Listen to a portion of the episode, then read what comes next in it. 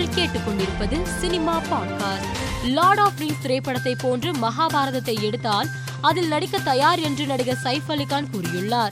இது குறித்து அவர் அளித்துள்ள பேட்டியில் இந்திய இதிகாசங்களில் ஒன்றான மகாபாரதத்தை யாராவது லார்ட் ஆஃப் ரிங்ஸ் திரைப்படம் போன்று பிரம்மாண்டமாக எடுத்தால் அதில் கண்டிப்பாக நான் நடிப்பேன் என்று கூறியுள்ளார். சர்தார் திரைப்படத்தில் முதல் பாடலான ஏறு மயிலேறி என்ற நாட்டுப்புற பாடலை நடிகர் கார்த்தி பாடியுள்ளார். இதனை தனது சமூக வலைதளத்தில் புகைப்படம் ஒன்றை வெளியிட்டு இசையமைப்பாளர் ஜி வி பிரகாஷ் அறிவித்துள்ளார். நடிகை சுஷ்மிதா சென் கௌரி சாவந்த் என்ற திருநங்கையின் வாழ்க்கையை அடிப்படையாக வைத்து உருவாகி வரும் தாலி என்ற வெப் தொடரில் திருநங்கை கதாபாத்திரத்தில் நடித்து வருகிறார். இதன் ஃபர்ஸ்ட் லுக் போஸ்டரை தனது சமூக வலைதள பக்கத்தில் அவர் பகிர்ந்துள்ளார்.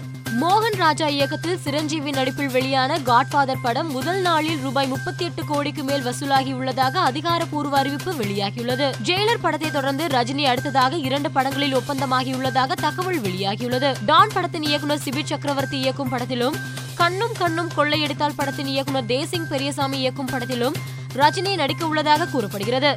மேலும் இப்படத்தை லைகா தயாரிப்பு நிறுவனம் தயாரிக்க உள்ளதாக தகவல் வெளியாகியுள்ளது. உதவி செய்வது போல் நடித்து நடிகர் போண்டாமணியிடம் ரூபாய் ஒரு லட்சத்தை திருடிய ராஜேஷ் என்கிற பிரித்திவ் என்பவரை விழுப்புரத்தில் போலீசார் கைது செய்துள்ளனர். தான் மெட்டமைத்த முதல் பாடல் குறித்து சமீபத்தில் விஜய் ஆண்டனி பேசியிருந்தார். அதனை ரசிகர் ஒருவர் பாடலாக மாற்றி இணையத்தில் பதிவிட்டார். இதனை விஜய் ஆண்டனி பகிர்ந்துள்ளார். அதில் என்னுடைய முதல் கேவலமான மெட்டு சில சமயம் முதல் பாடல் போற போக்க பார்த்தா ஹிட் ஆகிடும் போல இருக்கே என்று பதிவிட்டுள்ளார் விஜய் ஆண்டனி.